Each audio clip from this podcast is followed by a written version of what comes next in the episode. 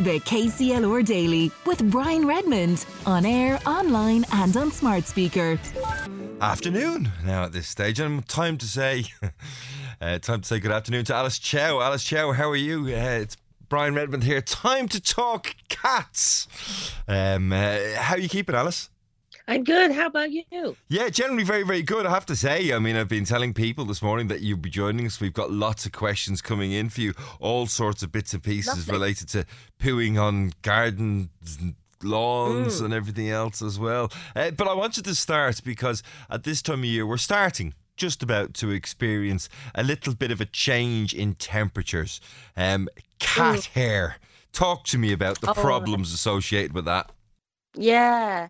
Uh, as the weather getting warmer and warmer, we probably will start to notice more shedding. um, I'm experiencing this problem myself at the moment. I don't know why I wear black anymore. There's just so much hair on your clothes and everything, and this.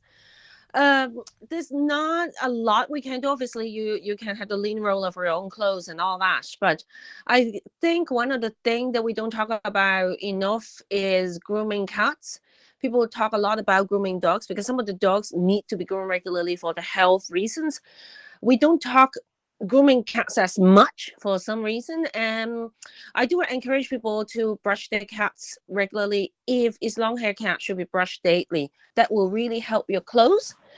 And also, um, it's a good way for you to find out how your cat normal looks like. Because if you're touching them every day, you know what normal looks like. And then when something abnormal happens, you'll be the first to notice. Okay, so in terms of actually keeping them um, in good health, it could have that pr- uh, help as well because Absolutely. hands-on Yeah. checking them in the same way we check lots of other things as well.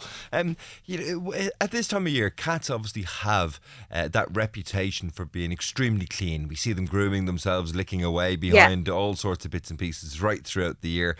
But actually, when they're losing their hair, when they're molting and stuff like that, is there a greater danger of them having problems with fur balls if they're grooming themselves the whole time? Absolutely. So, like most of the time, it's kind of like a cat is like a self cleaning uh, mechanism. So that the the hairball will come up no problem most of the time. But I know do notice that with aging or sometimes like every cat is individual. Some cats might have more difficulty to get the hairball come up. And I've seen cases that, you know, they basically can't get it come up and you uh, end up with a vet visit. So that takes me back to why grooming is important because you're taking some of it off already. That way, the amount of hairball can be minimized a little bit. Yeah, yeah, that'll help them with the grooming side of it as well. Is there any danger to cats with hairballs if they don't, you know, cough them up or whatever it is that that they do? Normally, it should pass uh, either one way or the other, if you know what I mean. but um, some cats do need more help. And uh, will will this become a health problem? Yes, absolutely. I've seen cats that actually need to be, you know, hairball that get actually stuck to the point that need surgical removal. But now that's very very rare now.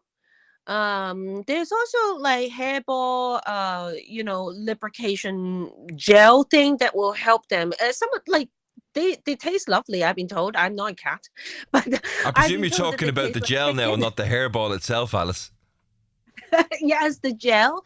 Uh, like they have different flavor, the chicken flavor, fish flavor. For some cats, they need that, and it will help them as well. So, but of course, obviously, any of these uh, supplements and whatever, you need to check with your vets before trying it at home. And Alice, if if you have a cat at home that's um, trying to get a hairball up, so to speak, uh, and they seem to be struggling, like how worried should you be, or what signs should you be looking out for? But maybe this is something that um, they might need some of that beautifully flavored gel to help with, or possibly even a, a stronger intervention. I would like I get this question all the time from clients. Uh, I would suggest if it's been going on for numbers of days and you do see your cat struggling, and more importantly, if you see that appetite is being affected, they're not eating as much, they don't look generally, you know, they generally look off. That's when you have to call your vet. Okay, and, and obviously at that stage you do so quite quickly. Um, when it comes to then uh, that, that those fur balls, how often? I, I don't have a cat, Alice. I, I'm really quite interested to know how often do cats cough up those fur balls? Yeah. So again, it, this is why it takes that back to talking about the grooming aspects. If you're doing a good job, it might not be very regular. Um, especially long hair cat, if you're not grooming regularly enough, it could happen quite often because obviously long hair, you know, they just more hair is a matter of physics with short hair cat it could be going months with nothing like you know yeah. just uh, speaking from my own experience um so it depends on many factors and they, I, I also noticed that depends on the way you set up your heating at home as well if you have very warm house that will also affect how much they're losing the hair. So there are many things at play here. This is why you know knowing your cat's normal is so important because then when you notice something is not normal, then at least you know what's normal. Otherwise, you don't know how you don't know the benchmark. You see. And um, a couple of different texts and messages coming in, quite a few people messaging yeah. different bits and pieces. So I wanted to start with this one because it's sort of related to the changing of the seasons as well.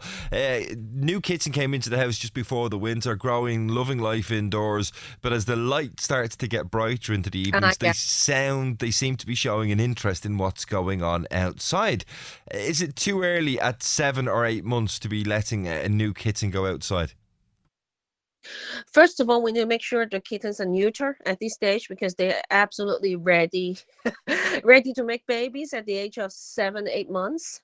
So uh, people don't think about it because they still look like a baby to us, but they are ready, they're fertile and ready to go. So this is very, very important, particularly if they are showing extreme interest to go outside. They're out to look for a partner. I can tell you that. So, um, in relations to is it even after neutering, is it too early to go outside or not? It really depends on individual cases, like how much are you living in urban settings or country setting? How much space you have outside? Uh, are you on the main road? There are loads of safety concern to factor into the decision making. Um, obviously cat need to be vaccinated if they are going outside. And on top of that I have a strong belief that you should have a field training under your belt before doing that. I know loads of people don't do that, but it just I, I feel a strong opinion on this because I think you need to at least get the cat to understand the names. Uh, they need to understand they when they're called, they need to come back in, and also at what time dinner is served, so that they will come back uh, reliably and uh, that takes us to talk about the training conversations that we had last time. Yeah, and I mean, um, is is it is it how quickly could you train a cat that maybe is seven or eight months old who's not been used to being outside to, you know, not just disappear out the front door one day and never come back? I mean, yeah, and what what steps would you suggest that people take? First of all, the first step is your cat need to know your name. Um, it comes to a surprise to me is there are still cases where the cat doesn't know their name even living with people for a long time. So uh, that would be the first thing to do is at least your cat need to know their names. And then the second thing i would do is make sure that they would come when call and with that you it's actually not as complicated as people imagine it to be. In a two three weeks time you can train your cat to come when call if you know what you're doing. Yeah and uh, also to check to make sure that they understand that what what time dinner is served then by then they will reliably come back at the dinner time. So yeah. that that all this can be done in two or three weeks. They're quite clever. Um, a question going back to the fur balls. Uh, question for the yeah. cat expert, and that's obviously you, not me. Is it true that a spoonful of butter can help fur balls? Um, I heard about that around, you know, in the universe of internet. Obviously, some kind of lubrication, any form of oily matter, but I would be worried about butter because I would want you to speak with your vet to to make sure that it's okay with your particular cat. Like cats are lactose intolerance, so with butter, I'll be a little bit worried about that. So I recommend to check with your vet. Okay, so check with the vets with stuff like that. Um, next question for you. Um, it's a couple of people actually asking the same question, and we'll see if we can answer both. We'll go Yeah. with your area of expertise. First of all, um, cats pooing on my lawn. How do I stop them? it is extremely difficult um, because here's the thing there are things cat that cats does that are natural and doesn't mean it's acceptable in human civilization so this is what i keep constantly telling people some of the stuff they do is nat- natural in the world of nature but it doesn't mean it's acceptable in the human civilization and human settlement that we live in Yeah. so we need to find a happy compromise Okay. that is both happy with cats and happy for human. If it is not your own cat that keep coming, uh, you know, you some form of deterrent could be helpful. For example, every time if you see cat coming into your garden, making loud noises would help, or um, you know, having flashy lights could also help because they don't like flashy lights that have certain movement. I've also seen some people try filling up giant bo- water bottle. Does that work, Alice? My grandmother, God rest her, used to do that. Two litre bottles, empty two litre bottles, particularly of 7 Up, you know, the clear plastic one. Um, she was quite Yes. fond of leaving them around the garden, but I'd still occasionally see her running up and down waving the tea towel, so I'm not quite sure it's as effective as she hoped it would be. You probably need to put a lot because you need to make sure that there's light reflection every in every angle when the cat comes in. And also uh, another thing is I think this is not being talked about enough is actually find out wh- who owns the cats and then having a conversations with them Okay. because I have on this another side of the table is the um the cat owner actually become my client because they they don't want to bother the neighbor. There are loads of lovely people out there. Okay, So they actually come to me and say, "Hey, listen, I don't want to bother my neighbor anymore, but like obviously I can't control what my cat does when they are outside.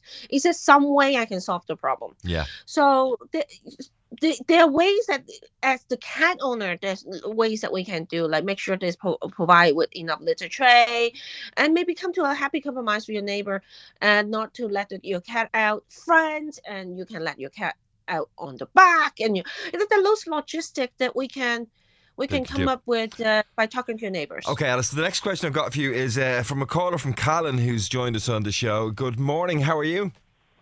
Good Hi. morning, Brian. I'm good, thank you. You Just keep- a very quick question for that lady. Well, Alice is there listening away. Go ahead. Thank Yeah, you, go Alice, ahead. for- Now, I have a very old cat, and she's not really able to groom herself. So her hair mm. is, her fur is getting a bit matted.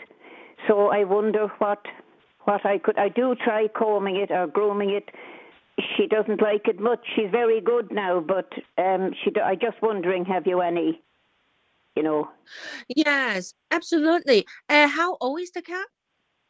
Well, that's a good question because she was a stray. She was fully grown, and she kept came, coming looking for food, and she didn't. She didn't belong to her. She was dropped off or something.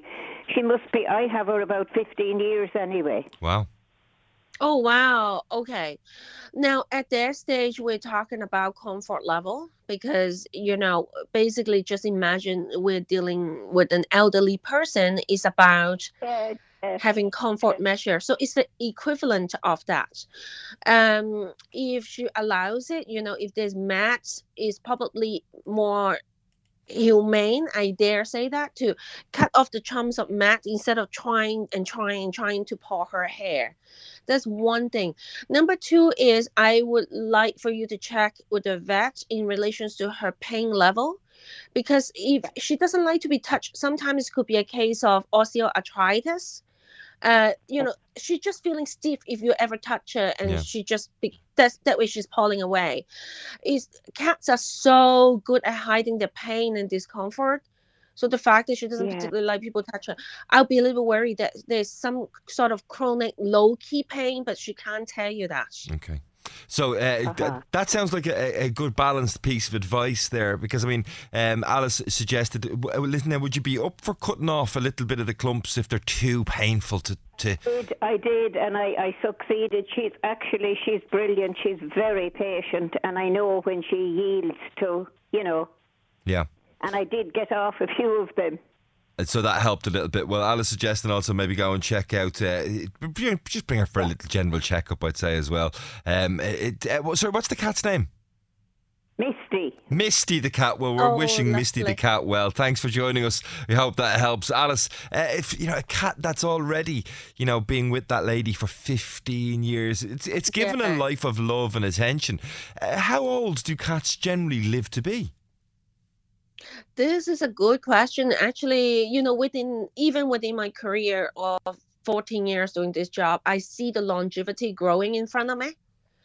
Because of modern medicine, they uh, they just tend to live longer and longer, and this is why uh, another passion of mine is to talk to people about elderly care. Because there's just so many elderly ca- cats out there in the world, and people tend to forget that you know a cat that is say I, I've experienced cats that are over the age of 20 that would be like 20? human equivalent a 90 yes that would be like human equivalent like a 90 year old grandma so you know when it comes to pension age. She's yeah, well, uh, Misty is already well pensioned age. Um, have have you started collecting Misty's pension? Have you been down to the post office to check if there's a couple of quid knocking around for her? Tried it, but they refused. Ah well, no, well, there must be somebody out there who can give her a little bit of help. And in terms of, you know, you've had her for 15 years. Um, she must have given you so much love and affection over that time. Oh, she's beautiful. She's she's the queen of the house, I tell you. you've uh, you've passed on that crown to her, have you? yeah, yeah. Well, Yeah. long live Misty, and uh, thanks for bringing us that sort of. Uh, uh, hope we were so able to help. Thank you, Brian. No problem. You're very, very welcome, Alice. Thanks for Misty, calling. as we've heard now, Misty, the queen of the house at this stage. yes absolutely it's uh, yeah they do live longer and longer these days just wonderful to see Well, wonderful to see, wonderful to talk to you, and wonderful to see so many people coming in with those questions. Alice Chau, the cat lady, um, thank you very much for joining us, our expert on the, the world of felines today on the KCLR Daily. Alice, we'll talk to you again in the next few weeks. Sure looking forward to it Take care. Bye bye. The KCLR Daily with Brian Redmond on air, online, and on smart speaker. With thanks to the Fairgreen Shopping Centre gift card, the perfect gift for all occasions. See fairgreen.ie.